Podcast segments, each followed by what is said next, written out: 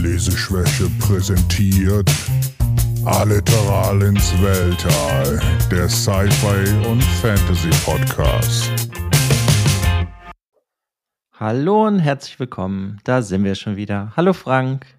Hallo Alex, da sind wir schon wieder. 2 Wochen schon wieder rum, das ging schnell. Ja, wie immer relativ schnell, ne? Ja, und gerade hatte ich die Idee, demnächst eine Folge komplett auf Kölsch zu machen. Und du wirst mich hassen. Das kann ich nicht, aber kannst du gerne versuchen. Musst du es mir vielleicht auch übersetzen. Es ist heute eine Besonderheit, denn mein Podcast-Hund, der Floki, der liegt sogar hier im Zimmer an. In den letzten Folgen ist eigentlich immer, wenn wir angefangen haben, aus dem Raum gegangen. Dieses Mal liegt er hier. Dem hat der hat sich die letzte Folge auch angehört und der hat sich gesagt, boah, das war so gut, jetzt bleibe ich einfach liegen so. Mein imaginärer Podcast-Hund liegt heute auch im Raum. Ach ja, so. Was liest du denn gerade? Was passiert so in deiner Bücherwelt? Meistens sammeln sie Staub. Nein, was lese ich gerade?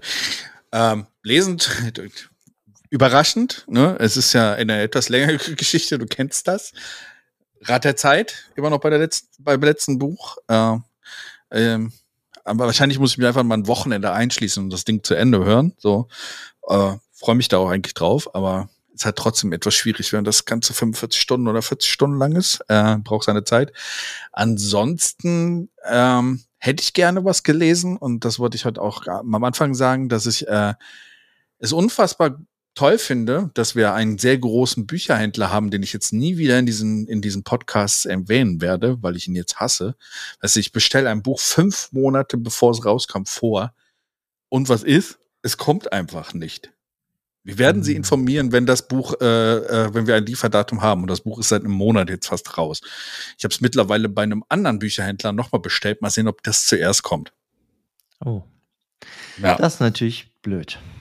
Aber dieser nicht besagte Bücherhändler. Ja. Keiner weiß, wer es ist. Wir werden ihn alle hassen. Er setzt sich an, die Welt zu übernehmen. Ja, also auf jeden Fall hätte ich sonst ein neues R. Salvatore-Buch angefangen zu lesen. Aber ja. Ist es eine fortgeführte Geschichte oder ist das eine neue Reihe? Nee, ist fortgeführt. Okay. Spannend. Tja, mal gucken, ob das dann irgendwann ankommt. Aber gut, ich meine, ich weiß ja schon, du hast auch generell ein paar neue Bücher. Mal gucken, wann du die liest. Genau, ich habe mir ein paar Stephen King Bücher geholt und sowas. Da habe ich, irgendeins hatte ich auch jetzt angefangen. Ja, eins von denen habe ich auf jeden Fall angefangen gehabt. Die ersten 2-3 Seiten oder sowas. Einfach mal kurz den Anfang gelesen. Ja, freue mich drauf. Also bei mir, wie gesagt, immer eine zeitliche Sache mit den Büchern und wenn ich nicht noch ungefähr 5 Jahre mit dem Rat der Zeit Buch brauchen will, muss ich dann immer so ein bisschen aufteilen, dass ich dann auch vielleicht mal vorwärts komme da. Ansonsten habe ich auch noch einen riesen Backlog. Also die Jahre hat sich ja auch leider ein Backlog angesammelt. Und du hast mir auch ein sehr tolles Buch zum Geburtstag geschenkt, was ich immer noch lesen muss. Das wollte ich mir auch demnächst mal vornehmen. Das ist ja auch, du hast mir auch ein sehr dünnes Buch zum Geburtstag. Mein Geburtstag ist immer wie Weihnachten, weißt du? Ist nicht nur so knapp 600 Seiten? Ist nicht dicker? Es war doch dicker. War es nicht 800? Keine Ahnung. Ist groß. Größer als andere, da wirkt das dann mehr. Ja, ansonsten bei dir?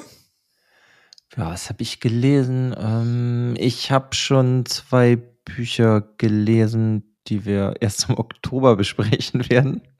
Da werde ich jetzt auch weiter nichts zu sagen.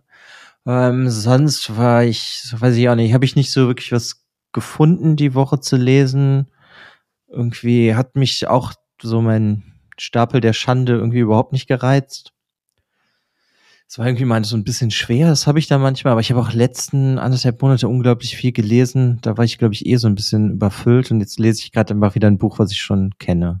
Das heißt, Die Maske von Fuminori Nakamura, wenn ich es jetzt richtig ausgesprochen habe.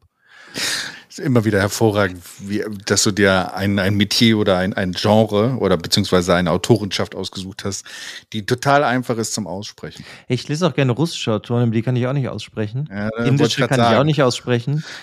Ja. Das ist so wie bei der Regisseur M. Night Shyamalan. Ich kann seinen Namen nämlich auch nicht aussprechen. Und darüber habe ich zum Beispiel letztens über den Podcast hier gehört, den du mir empfohlen hattest mit Antje Wessels, heißt die so? Ja, genau. Ich habe gerade vergessen, wie der Podcast heißt, und das war eine Folge über den. Und da Filmgeschehen, und nee, ich weiß es nicht mehr. Keine Ahnung. Aber auf jeden Fall haben die da auch Probleme gehabt, den Namen auszusprechen teilweise. Also Film gedacht. Ja, genau. Ja. Das lese ich gerade, das ist eigentlich ein sehr cooles Buch. Der ist auch so ein relativ junger Schriftsteller, aber der schreibt unglaublich viel. Es gibt jetzt bis jetzt 3 Bücher im Deutschen, aber der nimmt auch so kein Blatt vor den Mund, und das ist so, ja, ich weiß auch nicht, so in der Yakuza-Welt teilweise, und keine Ahnung, ist schwer zu beschreiben. Ist auf jeden Fall ein sehr verrücktes Buch. Werde ich dir irgendwann auch mal vorstellen, vielleicht, wenn ich es nochmal gelesen habe. Okay, bin gespannt. Ja, das lese ich gerade sonst. Ja, weiß ich nicht. Momentan, es kommen gerade auch wieder die ganze Zeit Bücher raus, die ich lesen will. Und ich meine, mein Portemonnaie ist jetzt nicht so groß, dass ich mir alle Bücher kaufen kann. Deswegen ist es sowieso mal wieder schwer, sich dann irgendwas auszusuchen.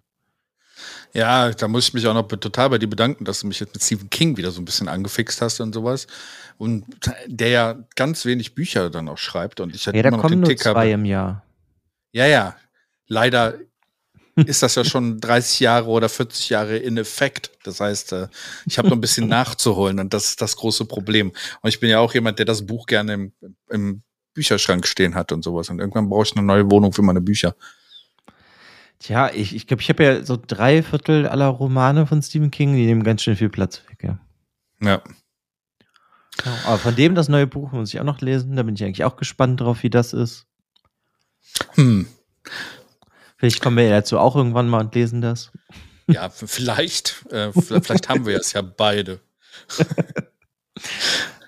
Ja. Nee, sonst, das war's eigentlich. Cool, aber auf jeden Fall immer wieder faszinierend. Also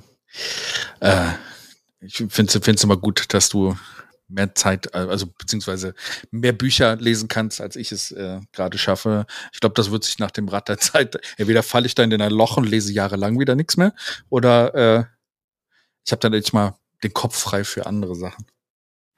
Ich kriege auch immer von Kollegen und sowas Hörbücher und sowas empfohlen. Die packe ich immer noch auf den Merkzettel. Mein Merkzettel wird immer größer, weil ich eigentlich immer noch die Bücher habe, die ich sonst auf dem Merkzettel habe, und halt die noch weitergehen und sowas. Und deswegen so, Wo du das gerade sagst, Hörbücher, ich habe mir ein Hörbuch geholt, das heißt Der Erste Letzte Tag, und das ist von Sebastian Fitzek, kennst du den? So ein deutscher Thriller-Autor. Ja, klar. Und ich glaube, das Buch habe ich auch. Hast du es schon? Das ist ja irgendwie relativ neu, und das heißt ja als Untertitel Kein Thriller. Und warum erzähle ich das überhaupt? Das erinnert mich irgendwie sehr an Sophie, der Tod und ich, weil es auch irgendwie hier steht, ein ungleiches Paar, eine schicksalshafte Mitfahrgelegenheit, bla bla bla, ist auch ein Roadtrip-Buch. Und irgendwie habe ich jetzt Gefallen an Roadtrip-Büchern gefunden durch Sophie, der Tod und ich, und habe mir das halt irgendwie geholt. Ich habe auch erst eine Stunde reingehört, aber bis jetzt hat es eigentlich ganz gut geklungen. Ich kenne ja jetzt so ein paar ältere Thriller von dem. Bin jetzt nicht so der größte Thriller-Leser, aber jo. Aber der schreibt eigentlich ganz gut, Sebastian Fitzek. Muss ich auch sagen. Finde ich ganz gut. Notiz an mich: Bücher über Roadtrips. Du denkst in diesem Podcast. Ja, wollte ich nur erzählen, weil das irgendwie jetzt auch durch unseren Podcast gekommen ist. Ja, cool. Bin jetzt gespannt. Ich werde berichten, wenn ich es fertig gehört habe, wie ich es finde, aber bis jetzt auf jeden Fall gar nicht so schlecht. Aber ich weiß gar nicht, wo kommt Sebastian Fitzek her? Der ist Deutscher, oder? Nee, das meinte ich nicht. Kommt der aus? Ja, in Berlin, genau. Das habe ich mich nämlich schon gedacht, ist mehr so der Humor, so Richtung Berlinerisch, wie nennt man das? Nicht so Norddeutsch, weißt du, sondern jetzt so Berliner Schnauze? Ja, genau, Berliner Schnauze würde ich teilweise den Humor vielleicht dann eher nennen. Weißt du, bei dem anderen war das ja eher so norddeutscher Humor. Ja. Ja, ja, finde ich auf jeden Fall spannend. Also Berliner Schnauz ist dann, er beleidigt dich die ganze Zeit nur, oder was? So habe ich Berlin das erste Mal kennengelernt. Am Bahnhof nach dem Weg gefragt, wo willst du hin, du Arschloch? Okay. Bisher ist mein Zug gestiegen und schön nach Dresden gefahren. Genau, bin wieder zurückgefahren. Die sind alle blöd hier. Ja, nee. Ja, bin ich gespannt. Also, ich finde, der schreibt echt auch ganz cool. So, deswegen mal sehen, was du davon berichtest. Ob es sich lohnt. Ja, bin ich auch noch gespannt drauf. So, was hast du denn uns heute mitgebracht? Oh mein Gott, jetzt geht's aber früh hier in das ganze Weltgeschehen rein. Bevor ich das reveale oder beziehungsweise dir das sage, worum es geht, hast du schon mal von so Büchern gehört? Ich weiß nicht, ob sie einen speziellen Namen haben. Vielleicht weißt du den Namen. Das sind so Bücher, die eigentlich auf schon bekannteren, auch sagen wir mal Klassikern beruhen und quasi dann nach dem Klassiker oder um den Klassiker herum ansetzen und die Welt dann so ein bisschen noch selber interpretieren. Meinst du jetzt wie bei Stolz und Vorteile und Zombies? Oder? Nicht ganz. Was meinst du? Ja, es gibt so ein paar Autoren und da habe ich so ein paar Autoren auch in dem im Fantasy-Umfeld gehabt oder sowas. Die haben teilweise dann so Bücher genommen von so Autoren wie Dickens oder sowas und dann teilweise sich einen Charakter da rausgenommen und vielleicht nochmal eine andere Geschichte darüber gemacht. Das ist mir so ein bisschen eingefallen, das vorzustellen. Hatte ich jetzt auch schon was länger vor und das ist jetzt nochmal akuter geworden, weil momentan ja auch so diese Zeichentrickserie mit diesem Multiversum, wo andere Alternativen vorgestellt werden und deswegen fand ich das eigentlich ganz spannend. Und zwar habe ich dir mitgebracht von Ted Williams. Ja? Du meinst das dann, also du meinst jetzt wie zum Beispiel im Lovecraft-Universe, wenn da jetzt Cthulhu ist und ein anderer Autor schreibt, was da in dem Bezug? Ja, unter anderem. Aber eigentlich geht es mehr darum, dass sogar dann die Personen darüber genommen werden. Du wirst es gleich wahrscheinlich dann besser verstehen, wenn ich das erzählt habe, worüber das Buch handelt. Ja, okay. Dann. Und zwar habe ich dir mitgebracht von Ted Williams. Der sagt dir vielleicht was. Der hat ja einige Bücher geschrieben, die eigentlich relativ bekannt sind. Drachenbeinthron, mehrere sagen, der hat auch geschrieben Tay Chaser Song, Memory, Sorrow and Thorn, der Dragonbone Chair. Das ist so ein bisschen, das waren eigentlich ziemlich bekannte Fantasy-Bücher, die in den 90ern, 80ern rausgekommen sind, wo man so ein bisschen gesagt hat, das ist so dieses das Erbe von Tolkien sehr stark dargeboten haben. Okay. Weiß nicht, aber Ted Williams sagt dir was? Ja, der Name ja. Ich bin mir jetzt unsicher, ob ich mal ein Buch von ihm gelesen habe. Mhm. Green Angel Tower steht auch übrigens drauf. Ich zeig dir gerade mal das Buch ins. Okay. Ja. Und das Buch heißt Caliban's Hour oder Caliban's Hour.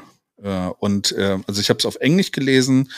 War ganz lustig, das Buch ist mir, als ich mit meinen Eltern mit dem Caravan in Schottland und in England unterwegs war, habe ich dann natürlich, weil da die ganzen englischen Bücher auch vorhanden sind, einfach mal so wild um mich gegriffen und dachte mir, oh, Ted Williams, der macht eigentlich ganz coole Bücher, nehme ich das einfach mal. Und wusste gar nicht, worüber es wirklich ging. Und ist hier in der Ausgabe, in der ich das habe, vom Legend Verlag, was zu Random House gehört, und hat auch nur 180 Seiten, also ist ein relativ kurzes Buch. 1994 erschien eigentlich, also und das Spannende an dem Buch ist, Caliban, sagt dir der Name was? Aus Shakespeare oder? Genau. Okay. Es ist quasi die Fortsetzung zu dem Shakespeare-Roman The Tempest, beziehungsweise Der Sturm auf Deutsch. Okay, cool.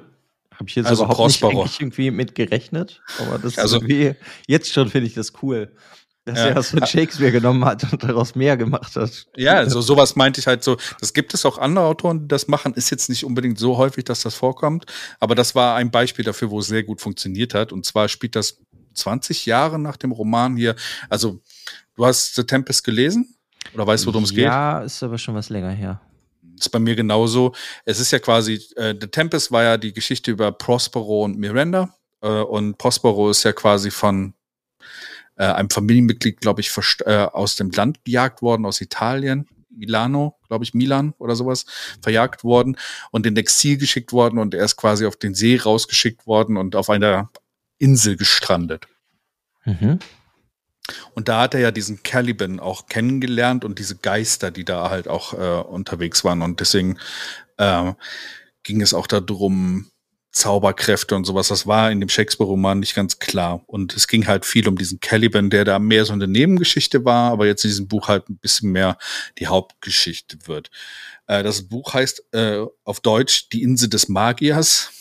Ich weiß nicht, ob der deutsche Titel ist nicht unbedingt so wirklich gut übersetzt. Und wenn du von der Geschichte her dann überlegst, spielt das halt 20 Jahre danach. Also Prospero und Miranda sind ja irgendwann am Ende von dieser Insel runtergekommen und sind dann wieder zurückgekehrt und haben Caliban zurückgelassen und ihm die Freiheit geschenkt, in Anführungszeichen.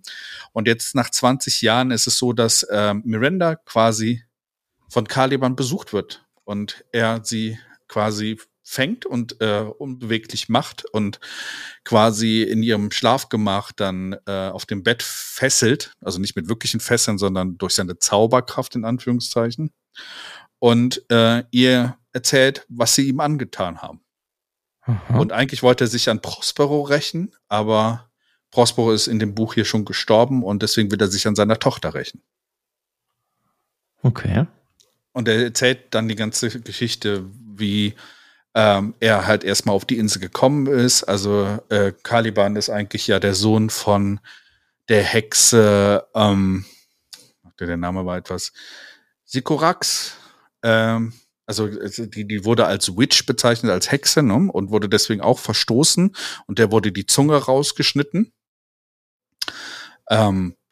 damit sie keine Zauber mehr wirken kann. Sie ist dann, hat Caliban bekommen auf der Insel und er ist quasi sein ganzes Leben damit aufgewachsen, dass er von seiner Mutter auch so ein bisschen misshandelt wurde. Aber sie hat halt nie mit ihm gesprochen, weil sie ja keine Zunge hatte. Und das ist das Spannende in dem Buch, als er dann Miranda so die ganze Geschichte erzählt, und es wird auch die ganze Geschichte von Prospero so ein bisschen aus einer anderen Perspektive geschrieben, wie sie quasi Caliban ausgenutzt haben, dass sich Caliban in die Tochter verliebt hat, Miranda, und sie das nicht erwidert hat, sondern ihn eher auch dazu ausgenutzt hat und was dieses Ganze mit ihm angestellt hat. Und das Entspannende ist so, er meint irgendwo in dem Buch auch so, meine Welt war einfach, bevor ihr kamt, und die gab mir das Geschenk der Sprache, und dann wurde die Welt kompliziert. Und okay. Habe mich dann 20 Jahre in Stille gelassen, sodass ich mich mit niemandem unterhalten konnte, und da habe ich die Einsamkeit gemerkt. Deswegen will er sich auch rächen. Das hört sich super cool an, muss ich schon mal sagen. Ja. Ja, und er erzählt dir dann die ganze Geschichte. Also du erfährst eigentlich so ein bisschen aus der Tempest drumherum, aber dann nochmal aus einer anderen Perspektive. Und du erfährst halt auch so ein bisschen, dass der Prospero nicht so wirklich der beste Kerl war, und er wird eigentlich so dann in dem Buch auch mehr als Bösewicht dargestellt. Okay, dann muss ich dir jetzt direkt die Frage aller Fragen stellen. Muss man denn The Tempest vorher nochmal lesen, oder? Nee, ich hatte The Tempest, als ich das Buch gelesen habe, habe ich The Tempest nicht gelesen. Das Buch funktioniert für sich selber. Es ist halt interessant zu wissen, dass es halt ein Shakespeare-Roman ist und diese Charaktere halt davor kamen. Es gibt dem Ganzen mehr Tiefe, weil das Lustige ist, ich habe mir mal auch ein paar Rezensionen da im Vorfeld zu angeguckt, und das Spannende ist, hat jetzt Shakespeare gelogen oder lügt Caliban? Und das ist so ein bisschen, ne, weil die Geschichten sich teilweise auch so ein bisschen widersprechen. Ja, verrückt, ey. Ich bin hin und weg, muss ich gestehen. Das gefällt mir richtig gut. Ich habe es mir schon gerade direkt auf eine Liste getan. Das ist sehr gut. Ja, also das finde ich richtig spannend. Das ist super cool, ey. Genau, ich kann dir mal kurz ein bisschen hinten von dem Buchdeckel vorlesen. Ne? Ted Williams, best-selling author of the Memory, Sorrow and Thorn trilogy, has set his stay 20 years after Prospero and his daughter Miranda sailed away from their island prison. A dark stranger arrives in Miranda's room and unfolds the truth behind the events which make up one of Shakespeare's most mysterious characters. In this master storyteller's hands, Prospero's isle and his rough magic live again. Und also sehr unterhaltsam. Und auch das Ende ist sehr, sehr spannend. Weil eigentlich sagt er ja von Anfang an, hey Miranda, ich bin gekommen, um dich zu töten, aber ich will dir zuerst noch meine Geschichte erzählen. Ja, so wie es ein guter Bösewicht tun sollte. Genau. Nein, normalerweise ist das ja Bösewichten immer so, ich töte dich jetzt, aber zuerst erzähle ich dir meinen ganzen Plan, sodass du, wenn du aus Versehen nicht stirbst heute, absolut meinen Plan vereiteln kannst. Ganz so ist es nicht. Genau das meine ich, ja. Genau. Das, was Bösewichte so immer machen. Ja, gut, ich erzähle dem Helden jetzt. Bond-Bösewichte machen das gerne. Ja, genau. Es wird heute übrigens der letzte Trailer rausgekommen für den neuen Film, interessanterweise. Ja, James Bonds Bösewichte können das sehr gut. Und dann so, haha, wie gut, dass er mir das erzählt hat, ich kann es verhindern. Auf jeden Fall ist das Buch hier wirklich, also das war so ein Glücksfund eigentlich, weißt du, eigentlich war ich in England, hab mir noch und nöcher Rat der Zeit Bücher geholt, das war auch schon die Zeit und halt auch noch andere Bücher, aber dann dachte ich mir so, Ted Williams, weil mein bester Kumpel zu dem Zeitpunkt aus der Schule hat halt sehr viel Ted Williams gelesen und dann dachte ich mir so, nimmst du das mal mit? Und ich war sehr überrascht darüber und ich finde das halt witzig, wenn du halt so diese klassische Standardliteratur hast, wie Shakespeare und das dann so ein bisschen aus einem anderen Augenwinkel erzählt bekommst und ich weiß nicht, wir hatten ja auch im Vorfeld mal über Dead Poets Society gesprochen, da ist es ja auch so ein bisschen, ne? Also ja, ist das da auch so?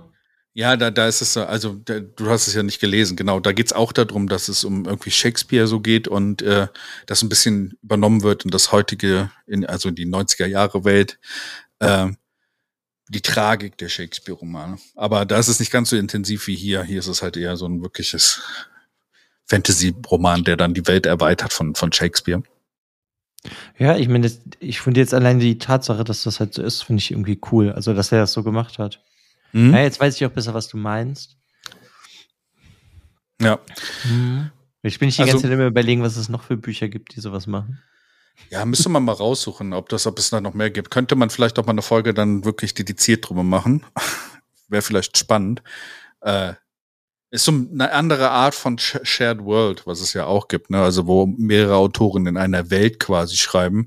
Aber hier ist es ja so ein bisschen anders aufgezogen. Aber mega unterhaltsam. Ich habe dann The Tempest danach nochmal gelesen und fand das ganz witzig, dass das für mich das Buch hier The Caliban's Hour da noch so ein bisschen vertieft hat. Einfach so von der Story her. Hm. Weil es funktioniert für sich alleine schon. Ja, ich glaube aber, daran wird es halt dann immer, also entweder kaputt gehen oder nicht. Weißt du, ob das zurückspulen, meine Gedanken. Ja, ob man das Original oder den Ursprung lesen muss oder nicht. Ja, genau. Wie gut es alleine steht. Ist, glaube ich, immer ziemlich wichtig bei solchen Büchern. Das ist besser so ausgedrückt, wie was mein Kopf sagen wollte. Mhm. Ja, ich glaube, wenn so Bücher, ich müsste mal raussuchen, es gibt da andere Bücher, die ich halt auch gelesen habe, da wird so sehr darauf zurückgegriffen, dass du halt die Geschehnisse aus dem ursprünglichen Buch kennst. Und dann wird's halt schwierig, weil wenn du das dann nicht liest und sowas, dann bist du verloren, weil du nicht weißt, warum kommt das jetzt? Ja, genau, das meine ich ja. Und ich glaube, damit steht und fällt es auch einfach bei solchen Büchern. Mhm. Und ob das eine coole, naja, wie soll man das sagen? Ist ja keine richtige Fortsetzung, weil es ja nicht von dem Originalautor ist. Fake-Fortsetzung. Ja, Fake-Fortsetzung. Habe ich auch gedacht, aber es hört sich so negativ an. Fakewell.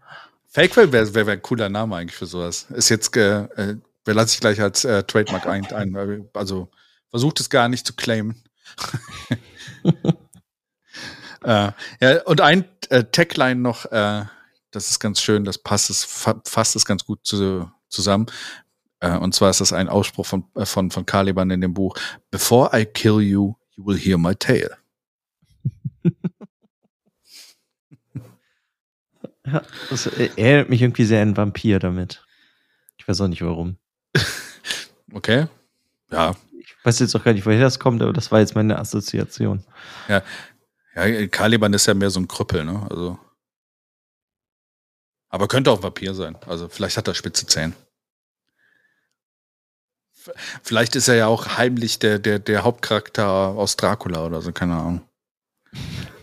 Ja gut, Caliban, wo wird das genommen? Es gibt ja auch hier einen Marvel-Helden, der ist doch auch Caliban, oder? Ja, der war doch bei Wolverine hier, ja, bei Logan spielt er mit. Logan. Der spielt auch in anderen, meine ich, schon mit. Ja, der spielt in mehreren mit. Das ist ja quasi der die Fähigkeiten von anderen unterdrücken kann, ne? Oh nee, er konnte rausfinden, wo Sachen herkamen, genau, irgendwie sowas. Keine Ahnung, Caliban kommt auf jeden Fall vor. Und es gibt ja auch die Band Caliban, was ja auch genau, stimmt, ja. Was ja auch basiert das dann auch auf dem? Nicht auf dem, sondern wahrscheinlich auf der Tempest dann von Shakespeare, aber ja. Ja, meine ich ja, aber auf demselben Caliban. Ja, genau. Ah, sollte cool. Auch auf dem. Und hast Caliban, du denn... Ja? Rede ruhig weiter. Ja, Caliban... Ich glaube, so in der modernen Popkultur kommt häufiger mal Caliban vor. Also das Shakespeare hat da schon sehr viel Einfluss gehabt, muss man sagen. Der alte Schreiberling. Ja, das auf jeden Fall. So, was ich dich fragen wollte, hast du denn noch mehr von Ted Williams schon gelesen? Ich habe ein paar von den Fantasy-Büchern gelesen. Allerdings habe ich sie selber nicht. Das wollte ich auch nochmal nachholen oder halt nachhören. Mal sehen. Und würde da gerne auch mal, weil das sollen richtig gute Bücher sein. Also ich hatte das bei dem Kumpel früher in der Schule gelesen, das waren nur so Auszüge, weil ich einfach mal interessiert war. Aber das steht auch noch auf meiner Liste. Okay, cool. Ja, aber ich glaube, ich habe jetzt mal gerade über die geguckt, was der so geschrieben hat. Ich glaube, ich habe nichts von dem gelesen. Ja, wie gesagt, dieses Sorrow, Memory, Sorrow and Thorn, das soll sehr gut sein. Also das wurde sehr stark gepraised. Aber seine anderen Bücher sind dann jetzt auch mehr so richtige Fantasy-Welten und so Richtung Herr der Ringe und sowas, ja? Ja, genau. Da gab es nicht auch den Ulat bei Caliban? Bei Ted Williams. Warte mal. Weil das war nämlich mal das Witzige. Moment. Ist das...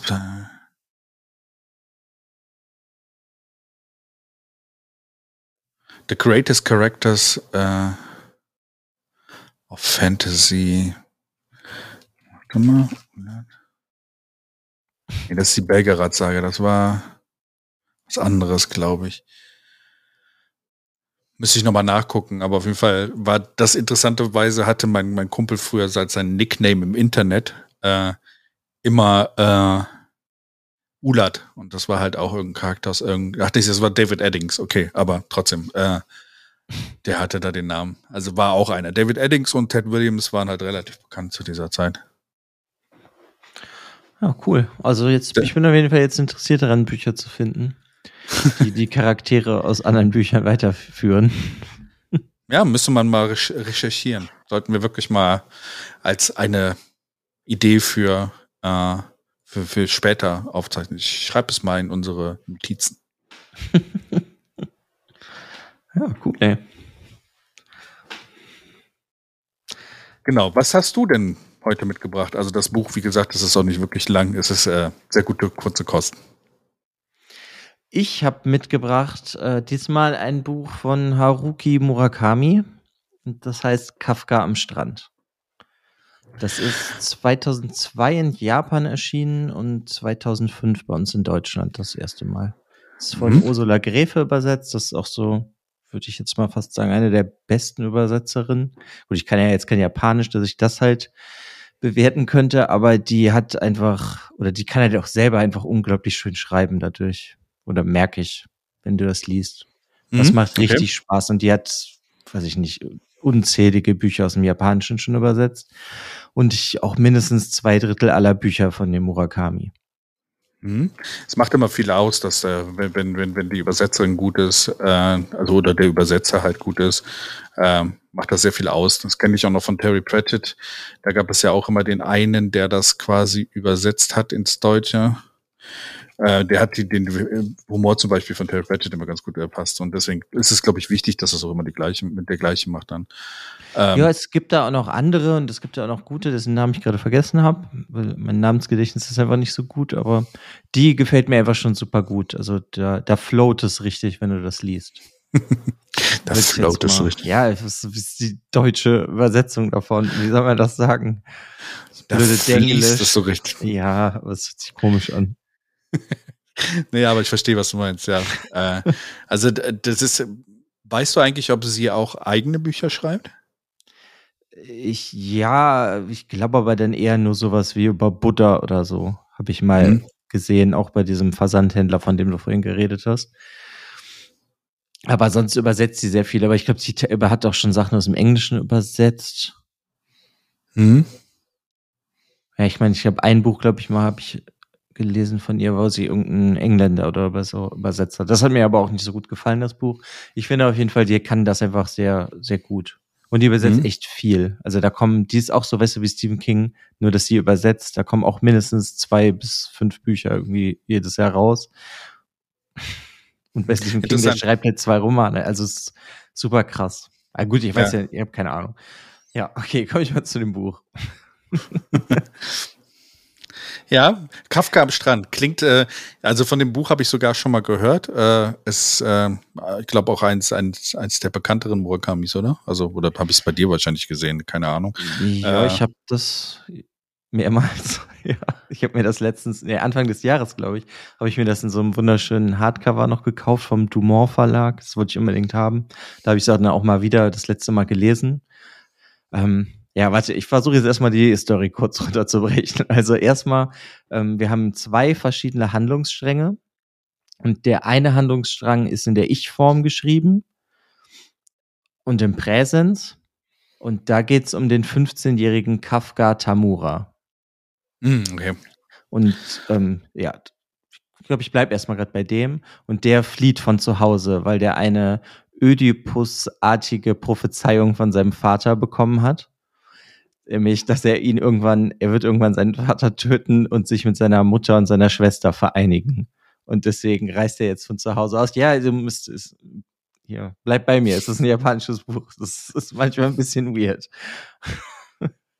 Da geht es jetzt nicht drum, um den Akt selber so sehr, sondern eher, wie soll ich das sagen, dass es ihn in seinem Kopf beschäftigt, den Kafka. Ich meine, der ist 15. Ja, aber seine Mutter und seine Schwester, die kennt er auch gar nicht wirklich, weil er hat nur noch so vage Erinnerungen an die, weil die halt schon ganz früh abgehauen sind. Also stresst ihn das irgendwie noch mehr. Und der will da halt nicht mehr bleiben. Sein Vater ist so ein berühmter Bildhauer in Tokio, Nogata, in diesem Wohnort. Und er haut halt ab. Und dann, ja, im Endeffekt erlebst du halt so mit ihm, was ihm so passiert von, ich meine, er geht ja nicht mehr zur Schule, aber er hat trotzdem einen Plan. Und das ist einmal irgendwie so wunderschön, so wie so eine Coming-of-Age-Story so ein bisschen. Nur ein bisschen, ja, ich will das jetzt gar nicht negativ behaften, seltsam. Weißt du, ich meine das jetzt nicht seltsam negativ, sondern es ist irgendwie komisch seltsam. Weißt du, was ich meine? Was dann ihm so passiert, weil er hat dann auch irgendwie so eine innere Stimme, die heißt Krähe und die spricht ihm sozusagen so Mut zu. Okay. Kommt Krähe dann erst, als er dann weg ist oder auch schon, als er noch zu Hause war? Nee, das ist, glaube ich, so für ihn mit der Grund auch, warum er geht, weil Krähe ihm das halt irgendwie so zuspricht. Okay. Er spricht ihm halt so ein bisschen Mut zu. Es ist jetzt auch nicht so, als würde er sehr oft kommen. Das ist dann nur so, das finde ich ja textlich zum Beispiel, das ist dann alles ganz groß, also groß geschrieben. Jeder Buchstabe, wenn Krähe redet. Ja, okay. Und ja, und dann macht er jetzt so eine Busreise und im Endeffekt reist er auf die Insel Shikoku nach Takamatsu. Ich hoffe, dass ich das alles nicht massakriere, indem ich es ausspreche. Ja. Und da geht halt seine Reise hin. Und ja, da passieren ihm so allerlei komische, seltsame Sachen, würde ich jetzt mal sagen. In welchem Bezug seltsam? Ja, das ist, da muss ich jetzt erst zu der zu einem anderen Erzählungsstrang gehen. Einen kleinen Moment, bevor du dahin wechselst. Kleiner Funfact noch, und das wusste ich auch an der Stelle. Nogata gibt es heutzutage nicht mehr. Ne? Also Nogata heißt heute anders und ist quasi eine Stadt gewesen in der Präfektur Tokio, das eingemeindet worden ist und heißt heute Nakano. Habe ich sogar auch schon mal gehört. Aber ist das einfach, das kann ich dich ja fragen, ist das einfach wie so ein Wohnbezirk oder wie stelle ich mir das vor? Ja, genau, das Großraum Tokio und ist quasi dann eingemeindet worden in das in Tokio selber. Tokio selber ist ja quasi keine Stadt, sondern ein Verbund von Städten. Yokohama gehört ja auch teilweise dazu. Und sogar eine Insel, die 1000 Kilometer entfernt von Tokio liegt, gehört zu Tokio. Oh, okay. Ja, kennst du auch Iwo Jima? Das gehört zu Tokio? Das gehört zu Tokio. Okay. Okay, das verwirrt mich jetzt, aber ja. Okay, das ist halt 1000 Kilometer weg oder sowas von Tokio, aber ja, genau. Deswegen als kleiner Funfact, das heißt auch, wenn das Buch dann jetzt über Nogata spricht oder sowas, dann muss es auf jeden Fall von 1932 gewesen sein, wo das spielt. Okay, für mich zur Einordnung. Spannend, sorry, wollte ich nicht unterbrechen. Kleiner Funfact. Ich glaube, weiß jetzt gar nicht, ob das so wichtig ist, aber das finde ich gerade, nee, so, der hat aber ein Handy und so, also das... Interessant. Vielleicht auch dann so ein Ding, was Murakami da eingebaut hat. Ja, ich meine, da kann ich dir jetzt vielleicht ja generell nochmal sagen, dass, also, das ist schon realistisch geschrieben, was da passiert, aber es ist trotzdem halt magischer Realismus. Okay, verstanden. Und das ist halt das, was ich da auch so mega spannend finde. Aber da kommen wir jetzt vielleicht mal kurz zu dem anderen Erzählungsstrang. Und da ist nämlich der magische Realismus auch so mehr. Da geht es um den 65-jährigen jetzt Satoru Nakata. Und das ist in Er-Form geschrieben. Alles, okay. Und das switcht halt immer so hin und her, also das ganze Buch. Und die begegnen sich nie, aber sie sind trotzdem halt, ihre Schicksale sind miteinander verbunden. Nur hier haben wir einen Mann, der kann nicht lesen, schreiben, der kann nix. Aber der kann mit Katzen reden. Okay. Und das wird am Anfang des Buches ist zurückzuführen. Im Zweiten Weltkrieg war er auf einer Insel und da ist was Mysteriöses passiert. Als er mit der Schulklasse da sind, die auf den Berg gegangen. Und seitdem kann er das nicht mehr. Also lebt er jetzt so als voll, ja, im Endeffekt eigentlich schon wie ein Rentner, kriegt so eine kleine Rente und wohnt halt auch in Nogata. Und der macht sich im Endeffekt auch auf eine Reise, weil er ist eigentlich, was er sozusagen beruflich macht, weil es das Einzige, was er kann, ist, er sucht verlorene Katzen. Ja, okay. Wenn du mit Katzen reden kannst, dann, du kannst nicht lesen oder so, dann ist das gar nicht so ein schlechter Job, finde ich. Und der ist halt sehr wenig glücklich, aber dem passieren dann halt auch Sachen. Denn irgendwann kommt halt jemand und er fand, nee, das will ich gar nicht verraten. Aber er macht etwas, weswegen er dann auch flieht aus Nogata und seine Insel führt ihn auch nach Shikoku. Und ja, nur der kann dann halt auch sowieso Sachen, irgendwann lässt er mal so, also jetzt nicht wirklich absichtlich, würde ich nicht sagen, aber er lässt Fische regnen. Also weißt du, das sind so diese magischen Realismus-Elemente, die so da reinkommen. Und in dem Buch ist das halt noch viel extremer, weil du hast halt die normale Welt und dann hast du, ja, wie so eine parallele andere Welt. Aber das nur halt jetzt so für dich, dass du also im Generellen weißt, das ist halt da ein bisschen kompliziert, das will ich auch hier gar nicht alles erklären, aber ja. Also okay, so, das also ist erstmal. Ich wollte gerade fragen, diese parallele andere Welt ist dann, also leben die beiden Charaktere dann in unterschiedlichen Welten oder sind sie in einer Welt dann, weil sie sind ja... Nee, sie sind in einer Welt, aber sie begegnen sich nie. Weißt du, das ist dann mehr immer so zufallsmäßig, sag ich mal. Der eine ist schon von dem Ort weg, wo der andere dann hinterherkommt, aber sie enden beide in Shikoku auf dieser Insel. Okay. Aber sie haben irgendwie, ja, also Kafka will ja fliehen und der will halt nicht mehr nach Hause. Und der andere, ja, der hat halt wie so ein Ziel und das ist so ein bisschen seltsam halt alles.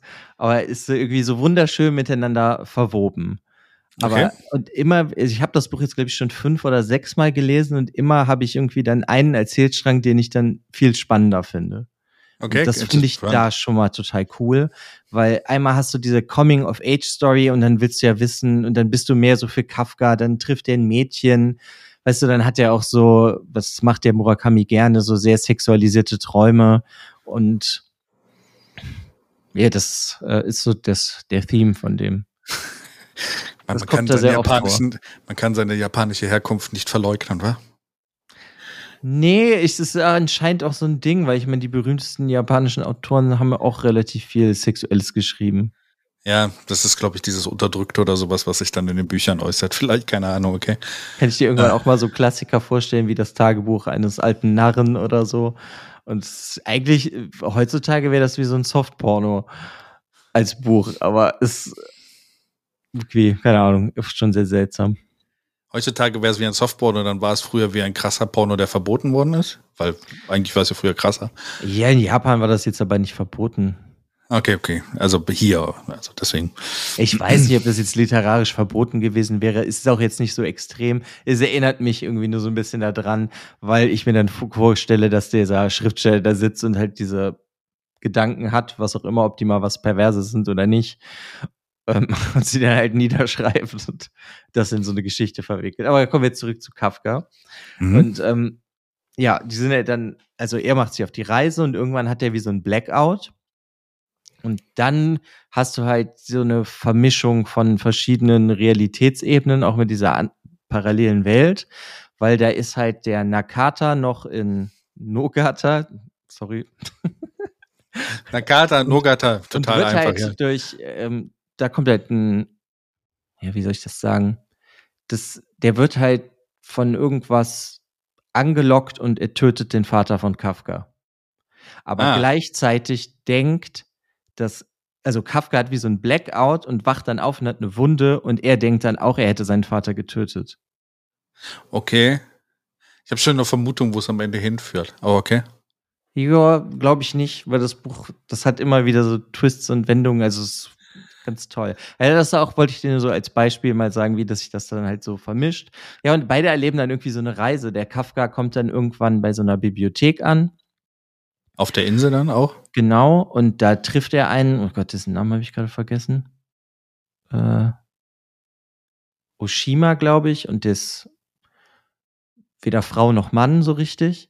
Mm, okay. Und der arbeitet dann da und weißt du, da hast du halt dann auch wieder dieses Thema und der erkennt halt direkt in diesem verlorenen Jungen und hilft ihm dann halt und dann arbeitet er und wohnt er in dieser Bibliothek und da trifft er dann die Bibliotheksleiterin, die, als sie 18 war, ein Lied geschrieben hat, das heißt Kafka am Strand. Okay. Und das, ja, weißt du, das sind einfach nur, ich wollte dich halt wieder so ein paar Sachen halt, ja, da siehst du halt, das ist irgendwie alles so ein bisschen miteinander verwoben. Mhm. Und es ist halt, ja, also es ist wunderschön. Ich meine, ich kann dem Buch gar nicht, das, was ich sage, hört sich furchtbar an, im Gegensatz zu dem, was da steht. Ja, also ich mag dieses Buch unglaublich gern. Also es ist so, wirklich, es ist cool. Du hast halt diese verschiedenen Ebenen, diese verschiedenen Erzähler. Ja, wenn du, also das ist witzig, weil ich halt eigentlich immer dran dachte, dass da Kafka drin vorkommt. Das wäre ein anderer Kafka gemeint, ne? Aber zum Glück ist es nicht Franz. Wenn du das Buch, also machen wir mal einen Test. Wenn du das Buch vielleicht auf 1 oder 2 Sätze reduzieren könntest, was dir an dem Buch gefällt, was wäre das? Ja, das hängt halt davon ab, wie ich schon meinte, dass ich immer eine andere... Momentan, so aktuell. Dann ist es diese komplette Kafka-Geschichte, was mit ihm so passiert. Das, was ich jetzt wieder irgendwie total Lust habe, weswegen ich das eigentlich schon wieder lesen will. Okay, cool. Und wie das halt beschrieben ist dann wahrscheinlich auch, ne? Also auch der Stil dann. Cool, ja. Ja, ich wollte, interessanterweise, du bist ja ein sehr großer Fan von Murakami und ich wollte eigentlich, also ich kenne, interessanterweise ist Murakami auch ein Autor, den, wenn ich mal bei Freunden gucke, irgendwie habe ich immer das Gefühl, jeder hat ein Murakami-Buch zu Hause stehen. Ja, das kann ich dir vielleicht damit erklären, dass ich das Gefühl habe, das ist so wie irgendwie der Hausfrauenautor. Ja, es sind aber auch Männer. Also, ja, klar, aber irgendwie kommt mir das so vor. Das ist irgendwie, der wird irgendwie nicht so angesehen als hohe literarische Kunstform. Ja. Sondern, weißt du, der kriegt keinen Nobelpreis wie Ishiguro. Aber, ja, keine Ahnung. Ist also quasi der Konsalik der Neuzeit, ja? Ja, irgendwie so. Oder so wie, ja, ich weiß auch nicht. Also Harry Roden. Der ist ein ganz, ja, weiß ich nicht. Aber bei Murakami finde ich es halt cool. Der ist halt kein Buch so wie das andere. Ja. Der hat jetzt zwar auch 3, 4, die ein bisschen miteinander zusammenhängen, aber sonst hat er immer wieder andere magischer Realismus-Welten oder manchmal auch gar nicht. Manchmal geht es halt einfach nur um eine Liebesgeschichte oder so. Also das ist faszinierend. Aber das wäre auf jeden Fall das Buch, was ich dir mal empfehlen würde, von dem zu lesen.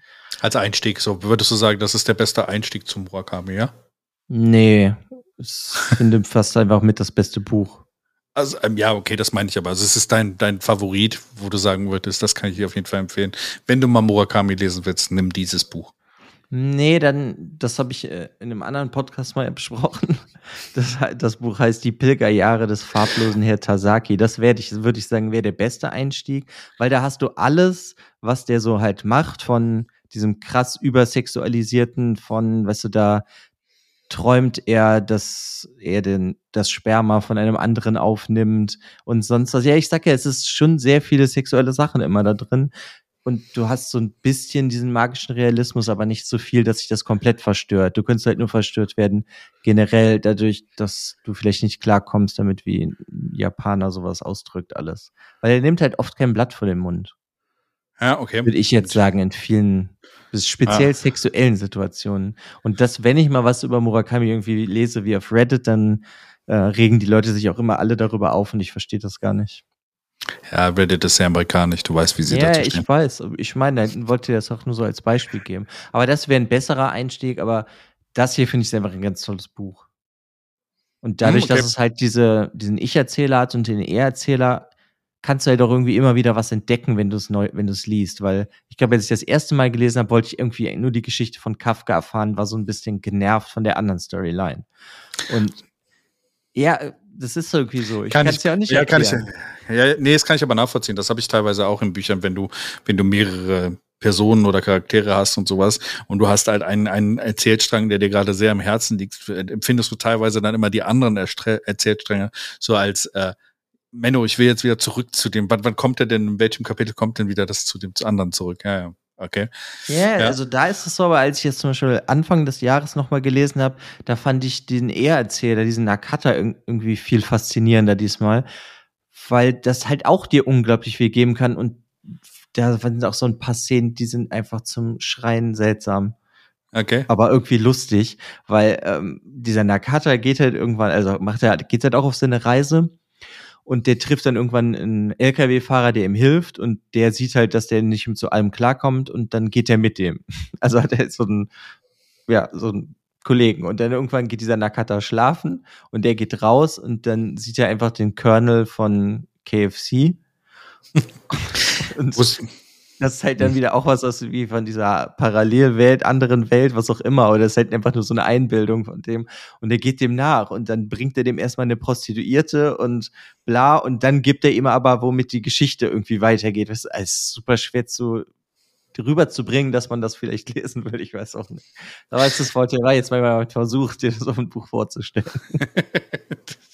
Wusstest du, dass dieser KFC, der hier, wie heißt der noch, Colonel. Ja, wusstest du, dass das ziemlich viel in der Kultur von Japan angekommen ist? Ja, habe ich mal Bilder von gesehen. Ja, vielleicht wird das auch deswegen dann da benutzt. Ja, also es ist, wenn du so ein bisschen Background dazu, in den 60er, 70er Jahren gab es ja sehr viele Expats, also quasi Amerikaner, die nach Amerika zum Arbeiten gekommen sind, weil die ganzen Wirtschaft und sowas da halt ja geboomt hat und halt die Leute darüber gegangen sind. Und die haben sich quasi KFC so am Herzen gehalten. Deswegen gibt es sehr viele KFCs mittlerweile auch in Tokio. Und es ist sogar so, dass es mittlerweile ein traditionelles Weihnachtsessen ist, eine Box von KFC zu kaufen. Ja, doch. Hast du mir das schon mal erzählt oder habe ich das irgendwo gelesen? Kann sein, dass ich es schon mal erzählt habe. Und das ist halt so, dass sie du musst sogar vorreservieren bei KFC an Weihnachten, damit du diesen Bucket bekommst und da stehen Schlangen draußen. Deswegen, es ist witzig, da zeigt sich wieder dann die Kultur, die sich da reinkommt. Deswegen hat das schon Hand und Fuß, dass da auf jeden Fall dieser Colonel KFC dann da drin ist. Das ist doch super weird. Ja. Ich finde es halt so witzig, wie in Japan teilweise. Und das, glaube ich, ist auch da, warum die Bücher dann teilweise mir vorstellen kann. Also ich habe jetzt nicht viele japanische Autoren gelesen, aber ich kann mir vorstellen, dass dieses, finde das Land immer so faszinierend von dem, was sie halt als, ja, sagen wir mal, Götzen oder halt als Tradition so schnell ansehen, weißt du? Die feiern halt auch absolut diese roten Becher, die du in den USA mal zum Bierpong spielen hast oder sowas. Das ist für die, wenn du zu einer Party gehst, hast du diese roten Bierpong-Becher, weil sie es einfach toll finden. Und das wird dann schnell zur Tradition. Ich finde es halt witzig, dass so KFC-Tradition in so einer Stadt geworden ist. Okay. Ja, ich weiß nicht, also ich meine, du weißt das ja eh von mir, ich bin jetzt super fasziniert von japanischer oder generell asiatischer Literatur, wobei Japaner habe ich halt am meisten von gelesen. Und ja, keine Ahnung, aber der Murakami, der hatte irgendwas ganz Spezielles, muss ich sagen. Ja, so ein paar Bücher, die machen mich wirklich fertig, da muss ich auch gefühlt immer knatschen irgendwann, wenn ich die lese. Also total faszinierend. Okay, krass. Und der, was halt da sehr schön ist, du hast halt unsere echte Welt, oder es könnte unsere echte Welt sein, es muss ja nicht jetzt unbedingt jetzt wirklich Tokio oder Japan sein oder wo auch immer es spielt. Und dann hast du halt oft so, eher so magische Elemente. Und das finde ich irgendwie dann, das ist super cool. Das macht das irgendwie dann, als wäre die Welt einfach spezieller. Hat so ein bisschen diesen Ghibli-Style auch, oder Ghibli-Style. Ja, genau. So könntest du das ungefähr sagen, weißt du, wie bei Chihiro. Wenn, ja. Ne, da ist ja das Mädchen, die fährt ja mit, ne, als Erklärung jetzt für die Zuhörer, da ist ja Chihiro, die mit ihren Eltern, die zieht ja um und dann halten sie irgendwo und die Eltern essen was und verwandeln sich in Schweine und dann ist sie ja auf einmal in so einer anderen Welt, eigentlich in so einer Fantasy-Welt. Ja. Aber das ist jetzt nicht so extrem bei Murakami. Also, dass das eine komplett andere Welt ist, aber das sind dann eher so Elemente, dass er wie in so eine Traumwelt kommt. Mhm. Ja, aber das hast du ja, also ist witzig, dass mir das gerade auffällt, das scheint sehr viele Parallelen zu haben. Es gibt ja auch bei Ghibli Filme, wo es nicht ganz so stark ist wie bei Chihiro zum Beispiel. Und trotzdem hast du diese komische Parallelwelt oder sowas, wo die Tanukis zum Beispiel da plötzlich reden können oder sowas. Deswegen, okay. Ja, wie gesagt. Ja, das wäre jetzt was anderes, weil der Film spielt halt in der Tanuki-Welt. Naja, genau. Aber du weißt, was ich meine. Also, da gibt es aber auch die Menschenwelt, die quasi dann, ne? Also, es gibt beide Seiten. Ja, klar, aber jetzt speziell bei dem Film ist das ja, weil wir der Film ja aus der Perspektive der Waschbären erleben, die sich verwandeln. Ja, aber ja, klar. So ist Murakami. Aber es gibt dann halt auch andere Autoren, die sind ganz anders in Japan. Das ist halt auch total faszinierend. Es gibt zum Beispiel eine, die heißt Sayata Murata, glaube ich. Fuck, ihren Namen, sorry. Und die hat auch jetzt schon 2 Bücher, sind von der draußen. Das erste heißt Die Ladenhüterin. Und die hat immer so komplett krasse Außenseiter der Gesellschaft. Da geht es dann halt um eine 36-jährige Frau, die eigentlich, würde ich jetzt mal sagen, mehr oder weniger asexuell ist, aber sie arbeitet die ganze Zeit als Aushilfe in einem Supermarkt oder in einem Kombini. Genau, und weißt du, da geht es dann halt um die und wie die sich das halt dann angenommen hat, weil sie ist dann wie der Supermarkt. Sie fühlt sich so, als wäre sie eins mit dem Supermarkt, aber merkt halt gleichzeitig teilweise, ja, weißt du, weil sie fühlt sich da wohl. Sie setzt da so ein Fake-Lächeln auf und da weiß sie einfach, wo sie in der Welt hingehört, aber wenn sie in der normalen Welt halt für sich ist und geht zu ihrer Schwester und die Schwester hat ein Kind und sie versteht schon nicht, warum die Schwester ein Kind hat. Mhm. Weil sie das gar nicht versteht. Und die Schwester möchte eigentlich nur, dass die heiratet und sonst was. Weißt du, da hast du halt dann wieder diese gesellschaftlichen Klischees, die auf die einprasseln. Und damit setzt sie sich halt auseinander. Die Autorin. Und das ist auch super cool. Also. Das ist spannend, ja. Aber wie gesagt, das Murakami, also wie gesagt, würdest du mir da eher das andere oder dieses empfehlen, was ich als erstes von Murakami lesen sollte? Es kommt darauf an, ob du magischen Realismus willst oder nicht. Ich finde magischen Realismus gut. Also für mich macht das. Dann würde ich das hier lesen, weil die Pilgerjahre haben jetzt, das ist mehr gesetzt in der richtigen Welt und du hast halt einfach nur so ein paar Träume, die du so deuten könntest wie magischen Realismus. Aber hier geht es hier wirklich auch um eine andere Welt. Gut, aber das wollte ich dir jetzt auch alles nicht verraten, weil dann bräuchte man das Buch nicht lesen. Ja, klar. Also schon verstanden. Es ist immer schwierig, über ein Buch zu reden und begeistert über ein Buch zu reden, ohne zu viel zu spoilen. Ich kenne das. Ja, aber das meinte ich jetzt zum Beispiel schon im Vorgespräch, dass ich es unglaublich schwer finde bei dem Buch, jetzt halt für dich dir zu erzählen, warum solltest du dieses Buch lesen? Ja. Das ist, weil entweder verrate ich dir zu viel oder ich verrate zu wenig und dann findest du es nachher langweilig. Das ist irgendwie schwer bei dem Buch. Ja, also du hast auf jeden Fall mein Interesse geweckt und ich werde vielleicht mal so mir demnächst dann das Buch, was du mir heute vorgeschlagen hast, Kafka am Strand. Hieß das so, ne? Also, ja, genau. Irgendwie habe ich eben im Kopf gehabt, dass der Strand vor dem Kafka-Namen kam. Aber am Strand mit Kafka, ne. Werde ich mir auf jeden Fall, glaube ich, mal antesten. Wie gesagt, ich habe das schon jahrelang vor und du bist ja, wie gesagt, auch nicht der Einzige, der davon gut spricht. Deswegen hat mich das schon mal interessiert. Und dann danke auf jeden Fall, dass du den Einblick dafür. Und ich werde auf jeden Fall Feedback geben, wie ich es fand. Ja, hoffe ich. Können wir auch vielleicht mal drüber reden. Weil in dem Buch, da kannst du zum Beispiel über zig Sachen reden. Da kannst du, glaube ich, einen 8-Stunden-Podcast drüber machen, je nachdem, was du da alles reininterpretieren möchtest bei vielen Stellen. Gibt es Hörbücher von Murakami? Ja, das gibt es aber nicht mehr bei Audible. Nee, ist raus. Es gab das früher mal bei Audible, glaube ich, aber irgendwie gibt es nicht mehr Kafka am Strand. Okay. Komisch.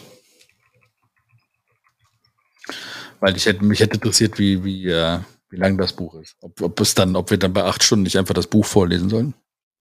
Ich glaube, das so 25 Stunden das Hörbuch. Okay, krass.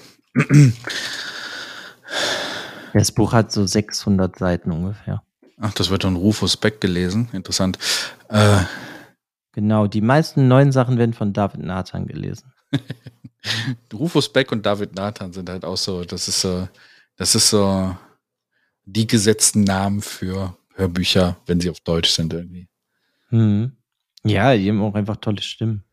Ja, steht denn jetzt hier nicht, wie lang das Buch ist? Also wie lang das Hörbuch ist, so. Toll. Ja, lang anscheinend. Ja, ich meinte so irgendwas mit 20 Stunden. Cool. Werde ich mir angucken, anhören, anlesen. Vielleicht kann ich mal besuchen nächstes Jahr dann. Ich weiß gar nicht, ob der da noch wohnt. Ja, es steht hier, dass er in der Nähe von Tokio lebt. Ja, aber ich gehe jetzt mal davon aus, dass der so viel Geld hat, dass der auch woanders leben könnte. Der hat auch, glaube ich, schon an einigen Orten gelebt, deswegen. Challenge accepted. Ja, dann hätte ich jetzt noch einen Fakt für dich. Juhu, Fakt. Und da frage ich dich mal, weißt du, warum man sagt, ein Buch aufzuschlagen? Hatte das früher nicht was mit den Holzscheiten zu tun? Aus den Büchern bestanden oder beziehungsweise mit den Steinen, irgendwie wie bevor Blätter erfunden worden sind, dass es daher kommt. Das ist jetzt meine Vermutung, aber ich lasse mich gerne einlassen. Du hast im Endeffekt eigentlich vollkommen recht, weil es waren so Buchdeckel, waren früher halt meist aus Holz gemacht und dann gab es halt so Riemenschließer aus Messing, die das zusammengehalten haben und durch kräftiges Schlagen auf den Deckel sind die Klammern halt aufgesprungen, deswegen sagt man ein Buch aufzuschlagen. Nice. Yeah, wir können demnächst ein Rätsel daraus machen. Und sehr cool. Ja, das war auch schon mal wieder der gute, schlaue Fakt oder was auch immer. So lernt man auf jeden Fall immer was über Bücher. Hätte man das nicht gewusst. Man nutzt das heutzutage so einfach mit dem Buchaufschlagen. Ist immer wieder spannend, wo solche Wortwendungen überhaupt dann aus der Realität herkommen. So. Ja, gut. Dann sind wir wieder fast bei der Stunde angekommen. Es hat mich sehr gefreut. Danke dann für deinen Buchvorschlag. Ja, hat mir auch sehr viel Spaß gemacht, muss ich mal wieder sagen. Der Podcast ist auch übrigens gegangen. Ja, siehst du, jetzt ist er vorbei, jetzt kann er gehen. Ja, sie hat seinen Job erfüllt für heute. Meiner liegt noch hier, mein imaginärer Podcast. Und ja, bitte, ich weiß nicht, was können wir da noch sagen? Wenn ihr Anregungen, Kritik, irgendwas habt, könnt ihr uns gerne auf Twitter schreiben. Und wir heißen auf Twitter wie? Leseschwäche. Aber muss man da nicht irgendwie @Leseschwäche oder so? Nee, twitter.com/Leseschwäche. Okay. Mit AE. Ja, also da könnt ihr uns auch gerne was schreiben oder wenn ihr irgendwelche Buchvorschläge für uns habt, keine Ahnung, irgendwas, Feedback. Wenn ihr uns auf iTunes hört, wäre es schön, wenn ihr uns bewerten würdet. Habe ich noch irgendwas vergessen? Nö, ich glaube, das war's. Bei Goodreads ist auch in den Shownotes unten verlinkt, findet ihr die Liste der Bücher, die wir alle in dem Podcast besprochen haben. Da könnt ihr euch dann, falls ihr Interesse habt, das Buch auch selber zu bestellen, könnt ihr euch die verschiedenen Editionen angucken, könnt auch mal nochmal andere Bewertungen lesen bei Goodreads. Macht das gerne. Ansonsten könnt ihr uns auch da folgen bei Goodreads. Wir haben auch Profile, die sind auch verlinkt. Ja, sonst würden wir uns gerne über Feedback freuen. Und vielen Dank für deine Zeit heute Abend wieder, Alex. Ja, ich danke dir auch und ich danke natürlich unseren Zuhörern für ihre Zeit. Genau, das ist das Wichtigste, dass ihr eure Zeit uns gespendet habt. Bis zum nächsten Mal. Ich habe gerade extra das Wort Opfern vermieden. Ja, ist eine Wohltat, uns zuzuhören. Bis zum nächsten Mal. Tschüss. Ciao.